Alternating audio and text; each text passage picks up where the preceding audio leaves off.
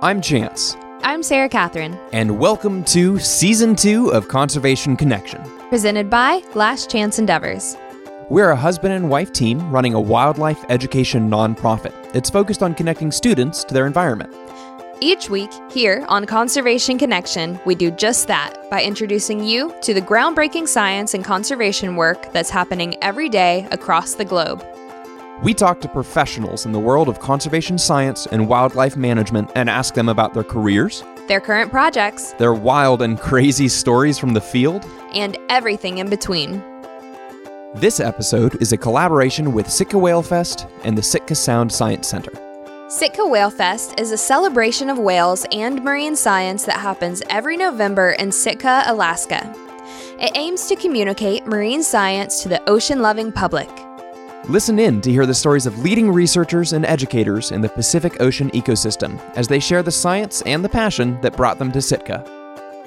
Our trip to Sitka was funded in part by Midnight Science Club. Let's get to the show. Alrighty, guys, welcome to another episode of Conservation Connection. We're incredibly excited because we're sitting here in Sitka, Alaska. We're sitting across the table from Yumi Arimitsu. She is a research ecologist with the U.S. Geological Survey at the Alaska Science Center. Welcome to the show. Thanks. Glad to be here. We're super excited to have you here today. Just to get started, tell us a little bit about your position at the U.S. Geological Survey. Well, I'm a research ecologist and I study seabirds and forage fish. So I'm going to start here with what is a forage fish? Okay, so a forage fish is anything really that the marine predators, like predatory fish or seabirds or marine mammals, are eating. These are typically small schooling fish, like you may know about herring, or in Alaska, we have a couple of other species like capelin or sand lance. And these are uh, very energy rich small fish. People often call them bait fish. And they're really important for marine ecosystems because they pass the energy from the lower food web into the predators. There are lots of kinds of forage fish, more than just the small schooling fish. For example, sometimes the small juvenile sizes of commercially fished species are also important in predator diets, mainly when they're uh, in their first year of life, when they're age zero. You can also have things like that aren't even fish that are kind of grouped in the same category. So that might include krill or small crustaceans that are really important in whale diets. And even squid are sometimes considered forage fish. So it's a pretty loosely defined term, and it, it really just refers to small organisms that tend to clump or cluster together and are predated upon, eaten by larger organisms in the food chain, Exactly. right? So they've got a really important role because they're how the energy from the sun makes it into a whale to give it the energy to swim down to Hawaii for its breeding season, right? They're that sort of in between of the energy coming into the system and eventually ending up into our top predators. Exactly. To take a little step back, I feel like birds and fish are kind of specific. We've had a few people on the show talk about sharks and dolphins and everything. What made you interested in and want to study birds and fish specifically? Well, I always knew that I was interested in marine biology, even growing up as a kid.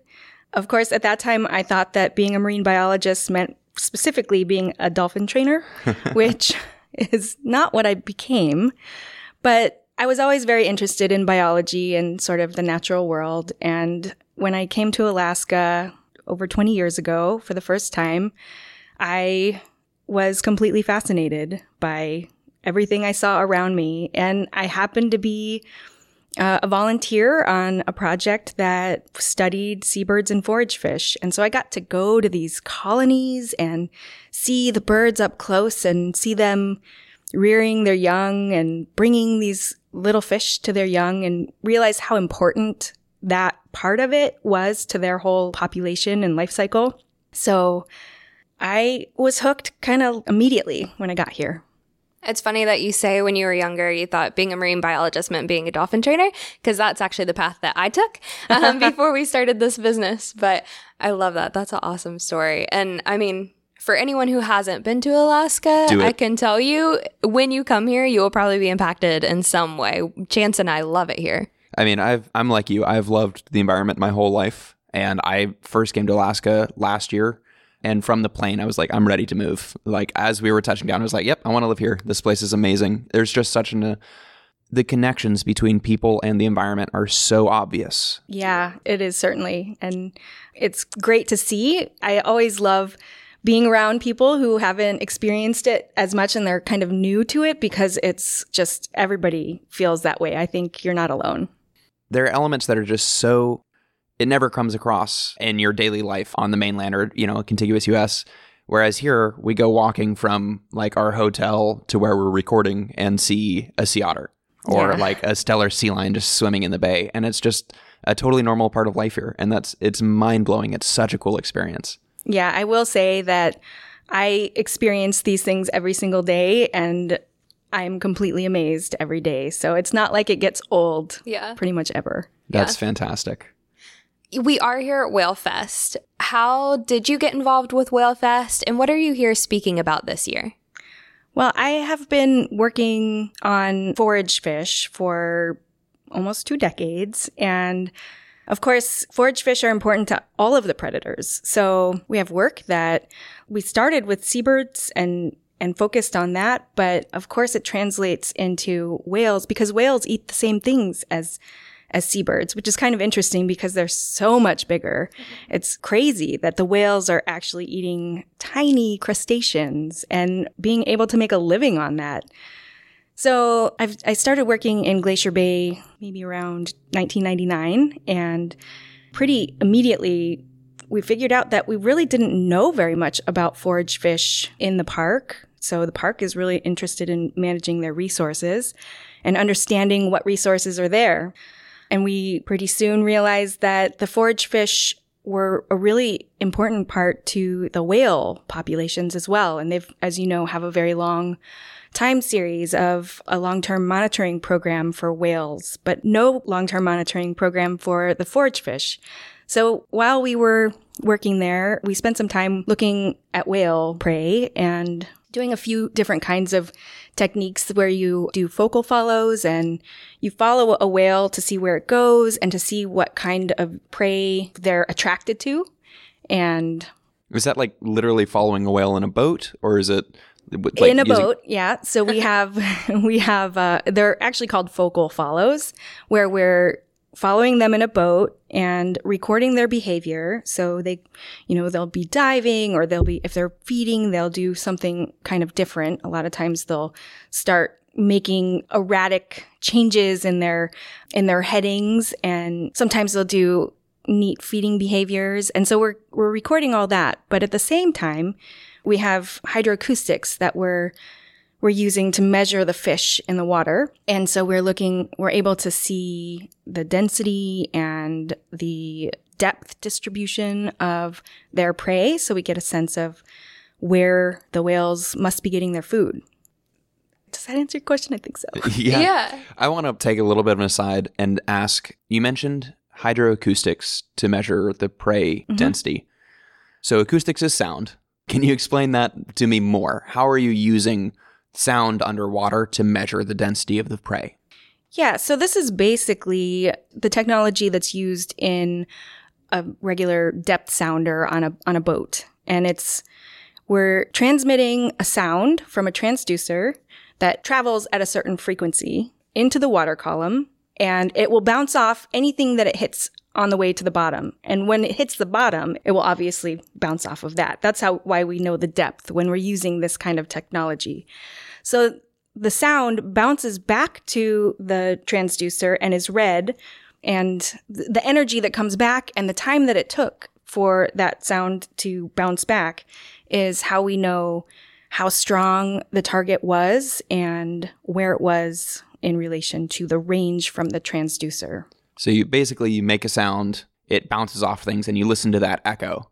And by measuring how strong the echo is, how long it took for the echo to get back, you have a sense of what it passed through or bounced off of between when you put it into the environment and when it came back to you, right? Exactly. Cool. And different organisms have different sound scattering characteristics. So if you for example, hit a jellyfish, it comes back with a different strength than if you hit, say, zooplankton or krill, or certain fish have large air bladders or something that creates a big density change, and that will c- come back much stronger. So, different fish have different scattering characteristics, and that's one of the things that we use to kind of decide how much biomass there is based on their scattering characteristics. So it's more than just, yep, we hit a fish. It's like, oh, based off of how it sounded, we know that it was likely this group of fish or this mm-hmm. type of organism and how much of it there was, how much that biomass is present, right? Exactly. That's awesome. We also have to verify. So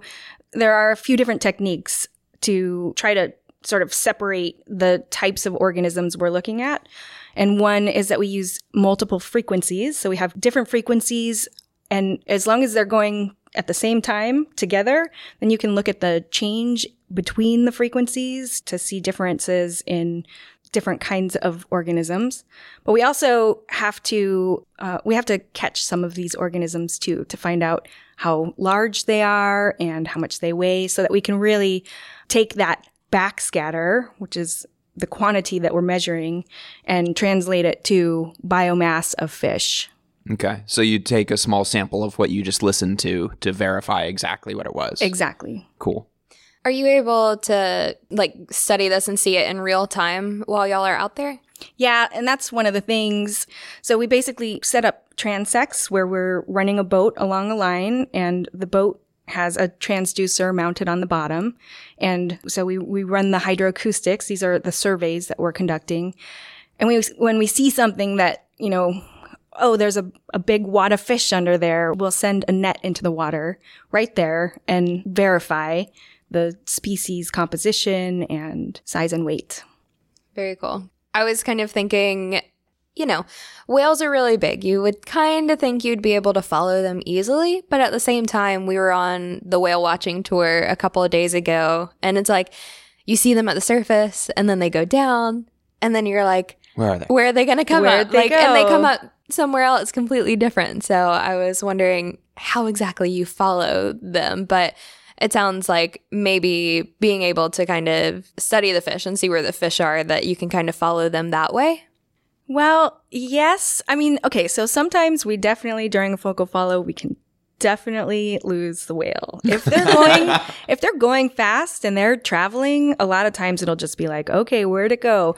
And you basically are trying to you almost kind of get to know the whale a little bit and you can kind of predict where it, how fast it's going and what direction it was going. We pay a lot of attention to, you know, we record that kind of stuff like what's the heading, what's the direction from the boat, how far was it?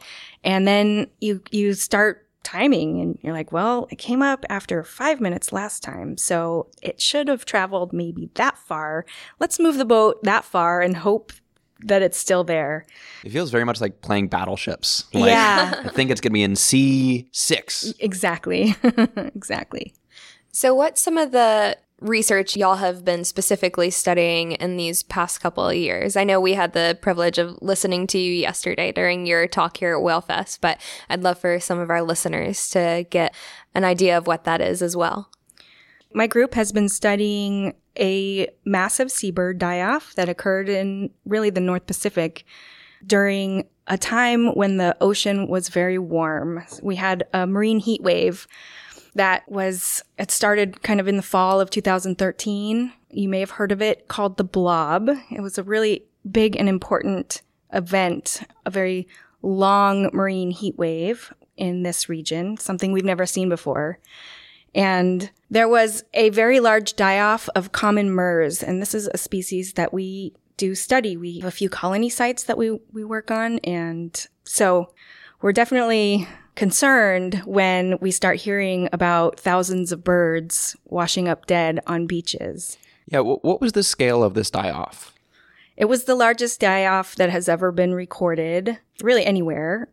We believe that between a half a million to 1.2 million birds were implicated in this. We, along with our, you know, many collaborators and rehabilitation centers all along the West Coast from California to Alaska, have documented over 62,000 dead and dying murres from that time period. It was basically from May of 2015 until April of 2016. We found the most birds, about three quarters of the number of birds were found in Alaska.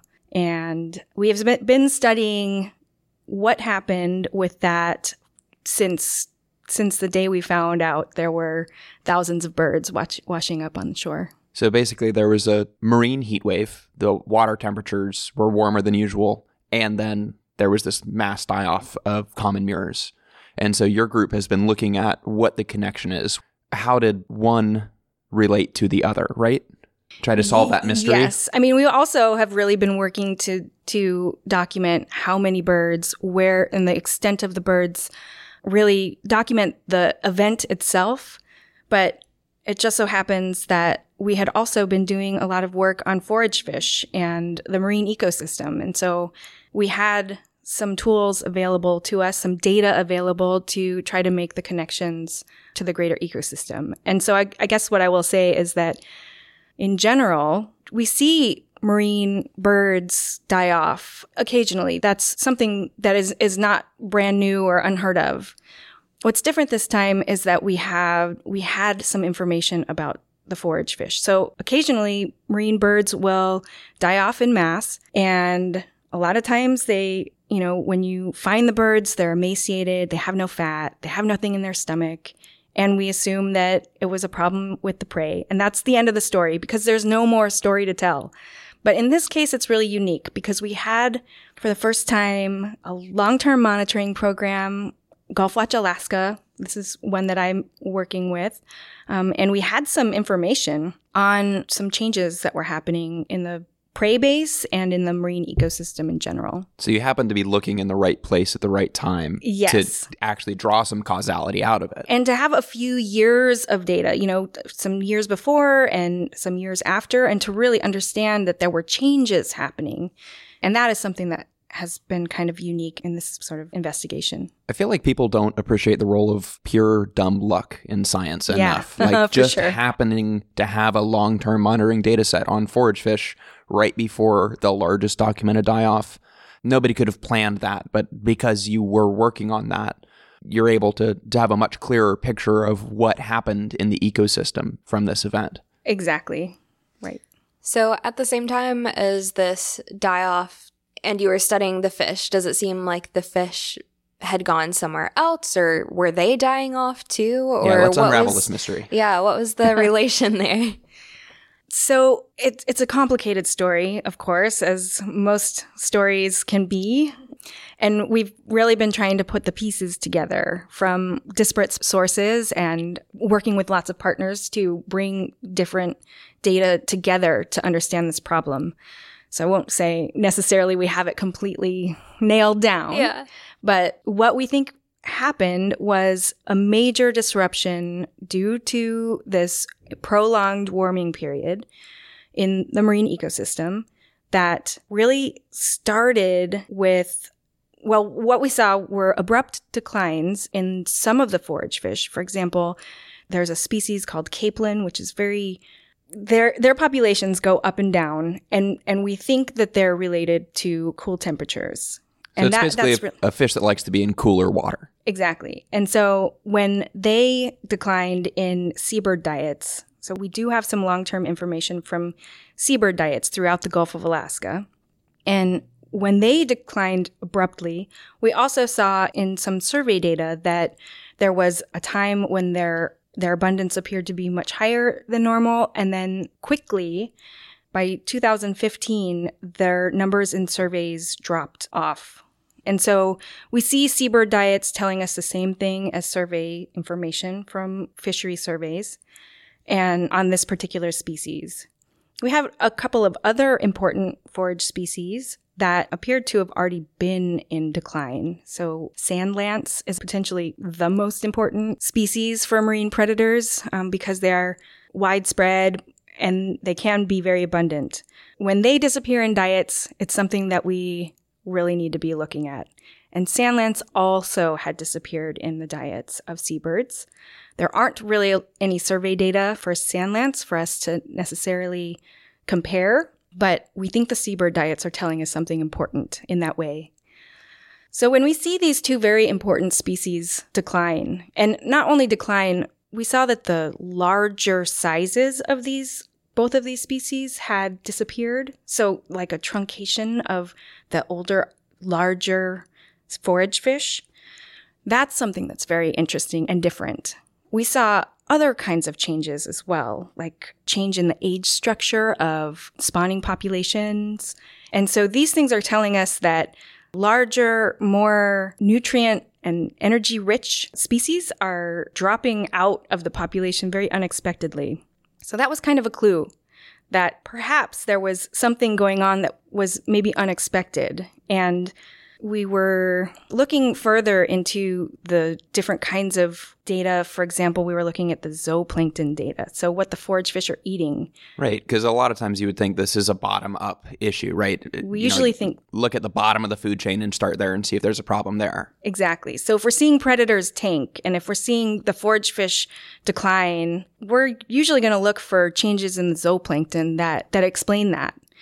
And what we've seen as we pulled these data together is that the zooplankton actually increased. So these are the food for the forage fish, the, the copepods, had actually increased during this warm period. And that is something that was very unexpected.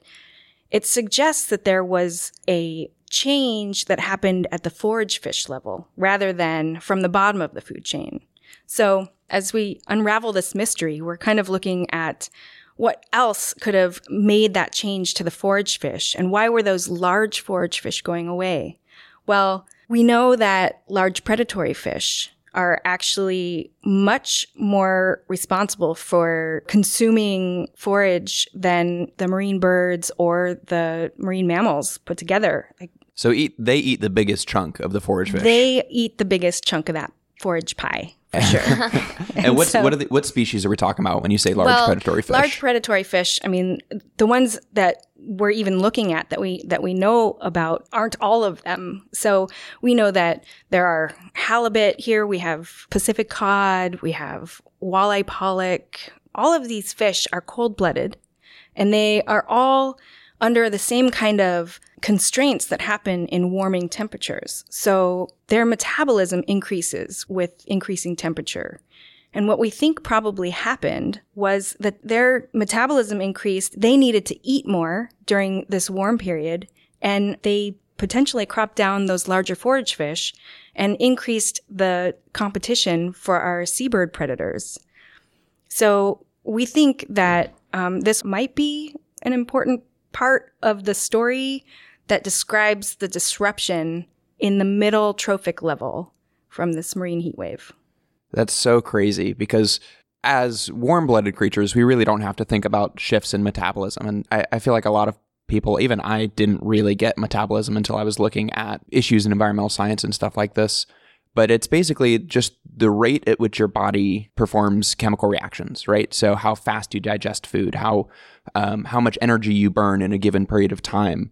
For us, we're at the same temperature all the time. So that rate doesn't shift. We're in control of that. But for organisms that live in water, their metabolic rate, how fast they burn energy, is controlled by the water. It's controlled by the temperature of that water. And so as the water warms up, those chemical reactions are happening more quickly because that's how science works, more quickly within the body of the fish, which means that it's hungrier.